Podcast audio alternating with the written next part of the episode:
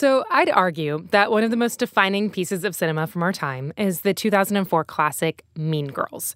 Because while it may be a lighthearted movie about drama and girlhood, it's also really about all the ways money and status warp our sense of identity. Who are the plastics? They're teen royalty. If North Shore was Us Weekly, they would always be on the cover. The Plastics, of course, is the coveted cool girl clique that runs North Shore High School.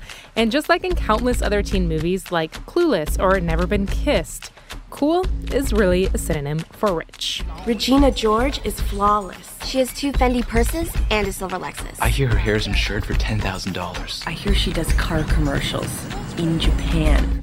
And in the way that each class in society seems to have an arbitrary set of rules, so do the plastics. You can't wear a tank top two days in a row, and you can only wear your hair in a ponytail once a week. So I guess you pick today. So we all know how the movie ends. Cady Heron, our favorite protagonist, tries really hard to navigate this elite world of the plastics. She's desperate to signal that she belongs, until, of course, she realizes she doesn't need to be anyone but herself. The social hierarchy is upended and everyone is friends, or at least they don't hate each other. It's a nice idea that we outgrow worrying about how other people perceive us, especially when it comes to our class or income. But off screen, yeah, that is not always the case. I'm Reema Khrais, and welcome to This is Uncomfortable, a podcast from Marketplace about life and how money messes with it. So, those cliques, they follow us into adulthood, and a lot of it is still based around money. Whether it's intentional or not, people tend to hang out with people in the same class as them, you know, similar backgrounds and incomes. And when you move into a new social class with people you've never been around, it can be just as awkward as joining a new friend group in high school. Like, how do I navigate it without, you know, having a big, uh, without signaling to other people that like she's new here? That's Wen Wen Yang. She listens to the show, and she wrote me an email not too long ago about entering the middle class. She says she grew up poor and is now struggling to figure out the social cues and norms of a class she wasn't born into. In her email, she says she kind of wants like a guidebook. Like a like a Google Maps for the middle class. Have you ever Googled that? Like actually Googled like a guide to the middle class? I uh, have.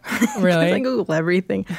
So you want a guidebook because you don't want people to know that you grew up poor? Mm-hmm. Right.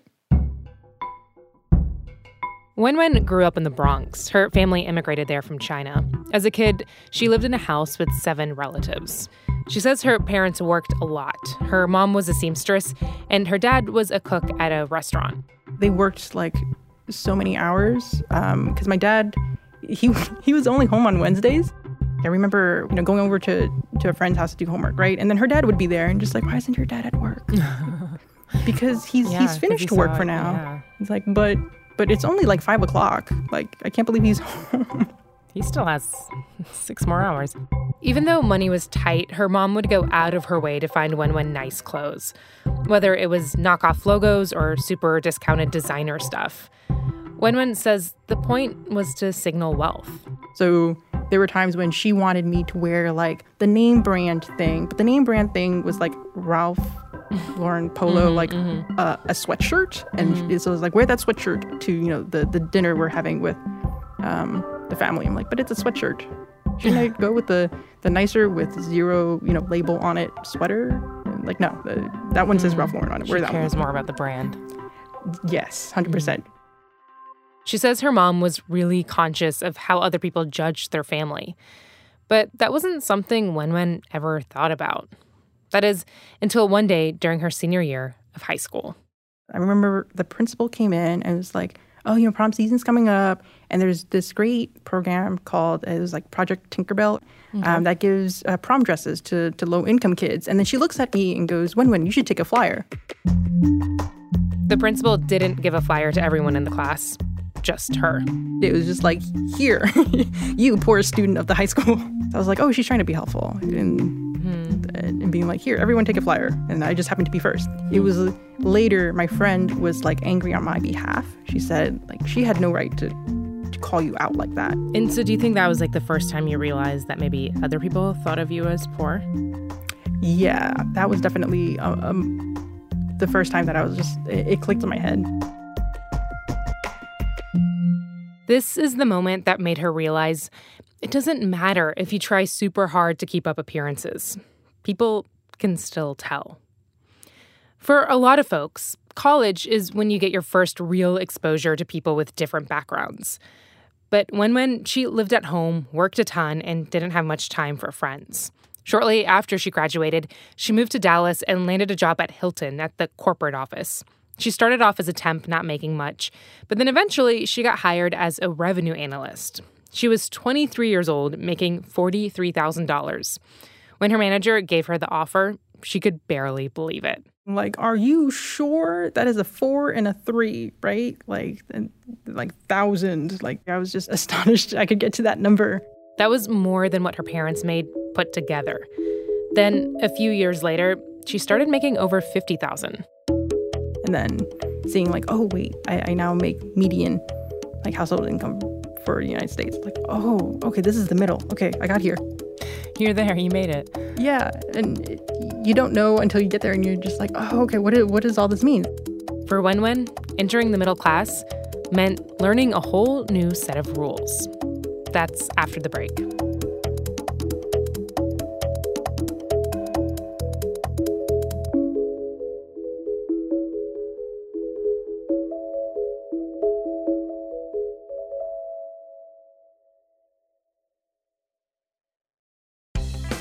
Talking to your backseat babies about money can be so hard. In fact, you probably don't even know where to start. So that's where the newest version of the Million Bazillion Academy steps in our email newsletter course. You can start whenever, and you'll get a new lesson each week that you and your kids can complete at your own pace. They'll learn about crypto, the stock market, and so much more. And best of all, it's free. Million Bazillion Academy, making kids smarter about money. Sign up today at marketplace.org/academy. So, what does it mean for you to be part of the middle class? It's like having the the enjoyment of life, um, like the, the the things beyond work. And I feel like middle class is kind of like the the moment where you, you can take a breath.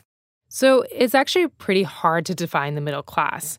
I mean, according to Pew Research, it can include anyone making between 40,000 to 120,000 depending of course on where you live. It's all relative and a bit nebulous. And Wen Wen knows that, that it's not just about income, it's also about the kind of social cues and references you pick up when you're not constantly worrying about every cent. Wenwen remembers one of the first times she really felt out of place at work. She was with her coworkers, and they decided to go out for lunch. Uh, it was like a nice restaurant close to work, um, and I was like, okay, I can eat. Uh, that's a burger. I know those ingredients. I can eat that. And I was like, okay, so I'll have this burger. And he Mm. and the waiter said, how do you like it cooked? And I was like, does it matter? And he says, not to me, but probably to you. Hmm. And then he chuckled, and I'm still looking at him, going like, please give me a clue. What, what do I say? And he's like, well, do you like? A, is a little pink okay? I'm like, yes. Huh. And he's like, okay, that that's medium. We we can do that for you. I'm like, okay. And then later I'm like, oh, it's like ordering a steak. Okay. Mm. Um, because they don't ask you, you know, how do you like your burger cooked at McDonald's, right? Navigating really small moments like that, like ordering a burger, made her realize that her experiences were really different than most of her coworkers. She started compiling a list in her head. So the list is about all the uh, things I've noticed that's different for, um, you know, growing up poor versus growing up middle class. So, uh, like drugstore shampoo versus buying shampoo at the salon, uh, gorilla gluing shoes versus buying new shoes, uh, braces being a sign of, of some wealth, um, at least in childhood, uh, tailoring versus um, my pants were too large and I bought suspenders.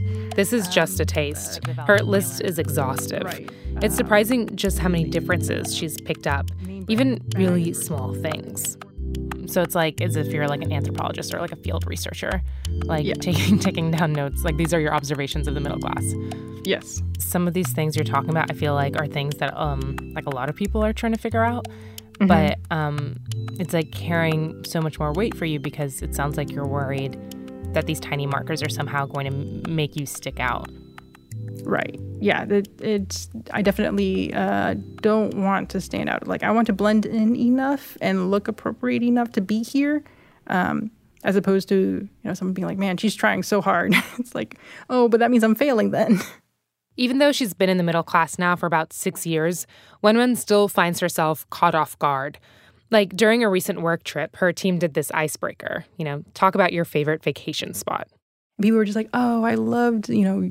Um, going through uh, Italy, and someone else was like, "Oh, I love Hawaii." So many people mentioned Hawaii. Mm. You know, working in hospitality, right? Like everyone, it, they definitely take advantage of you know vacations. And I'm like, I have not left the country yet. And and how did people react when you said that in the circle?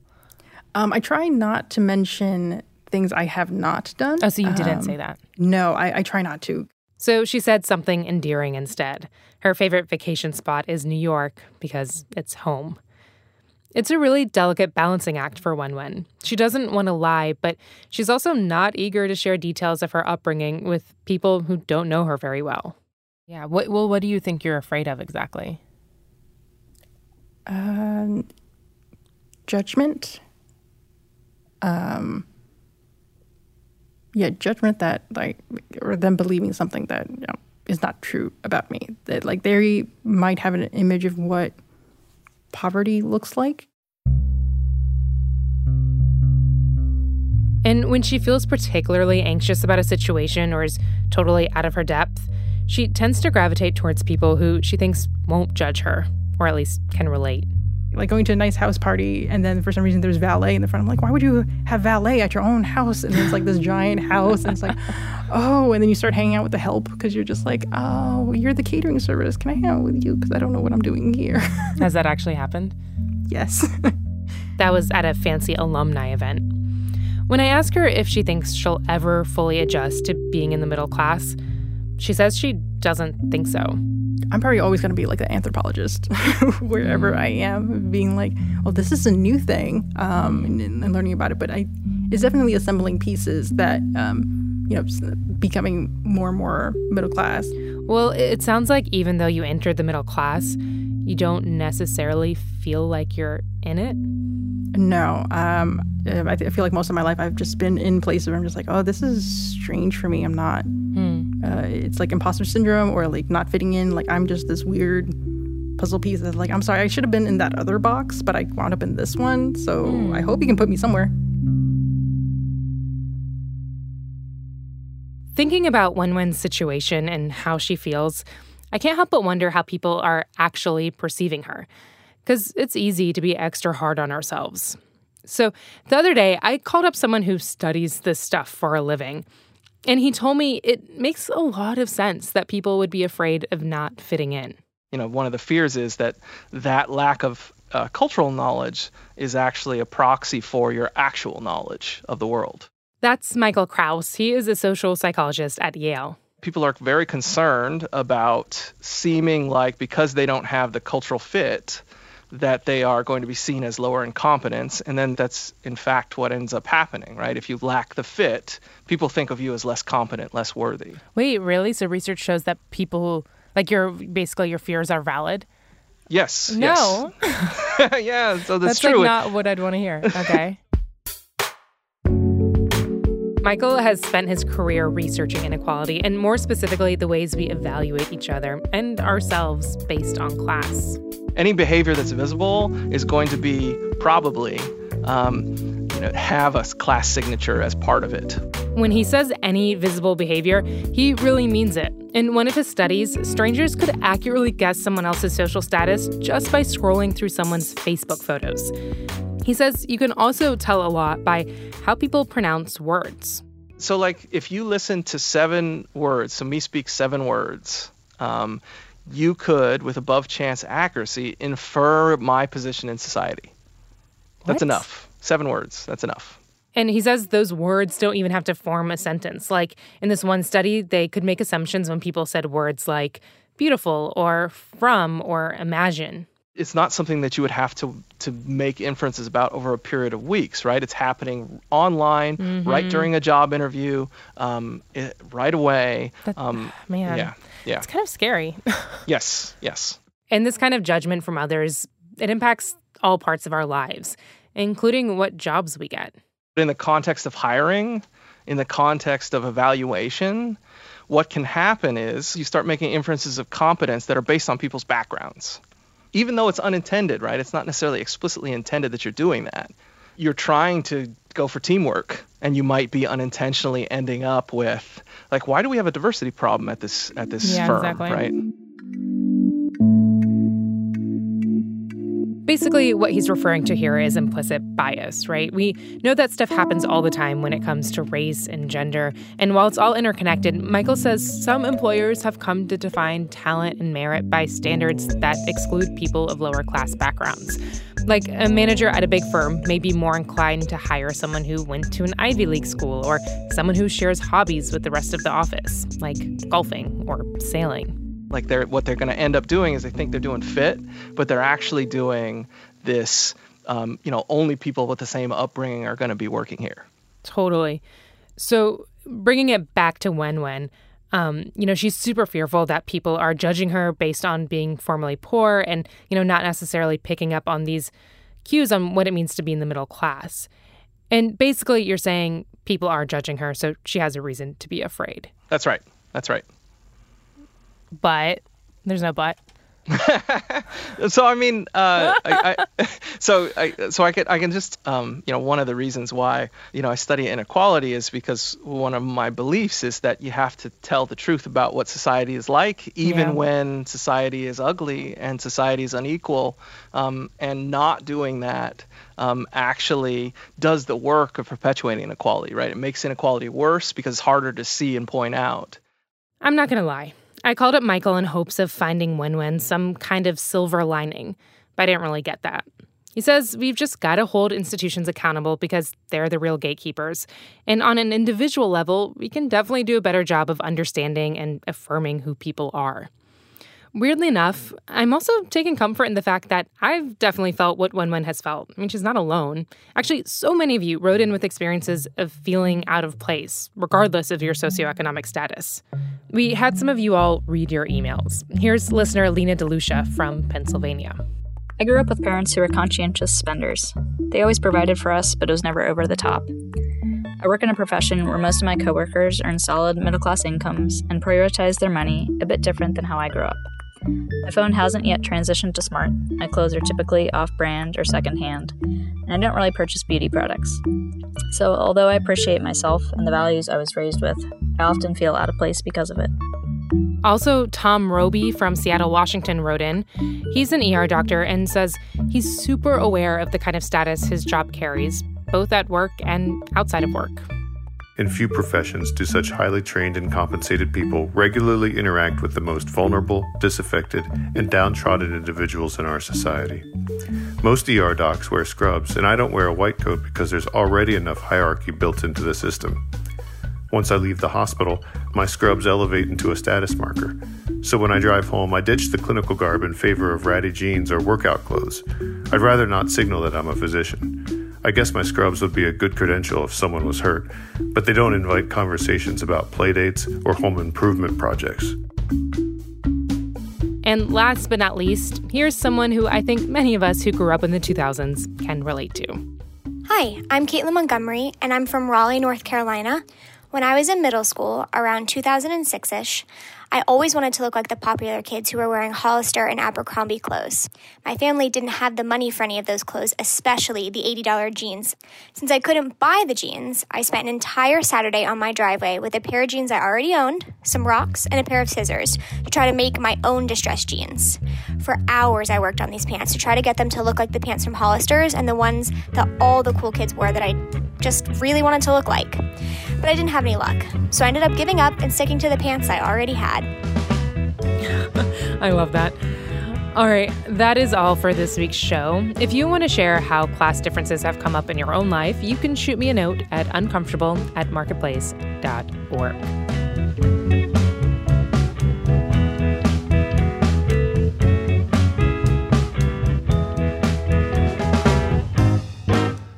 is Uncomfortable is produced by me, Reema Khrais, Hayley Hershman, and Peter Balonon Rosen.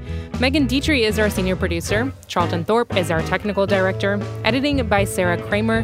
Tony Wagner is our digital producer. Muna Danish is our intern. Special thanks to Eliza Mills for help this week. Star Nieves is the executive director of On Demand, and Deborah Clark is the senior vice president and general manager of Marketplace.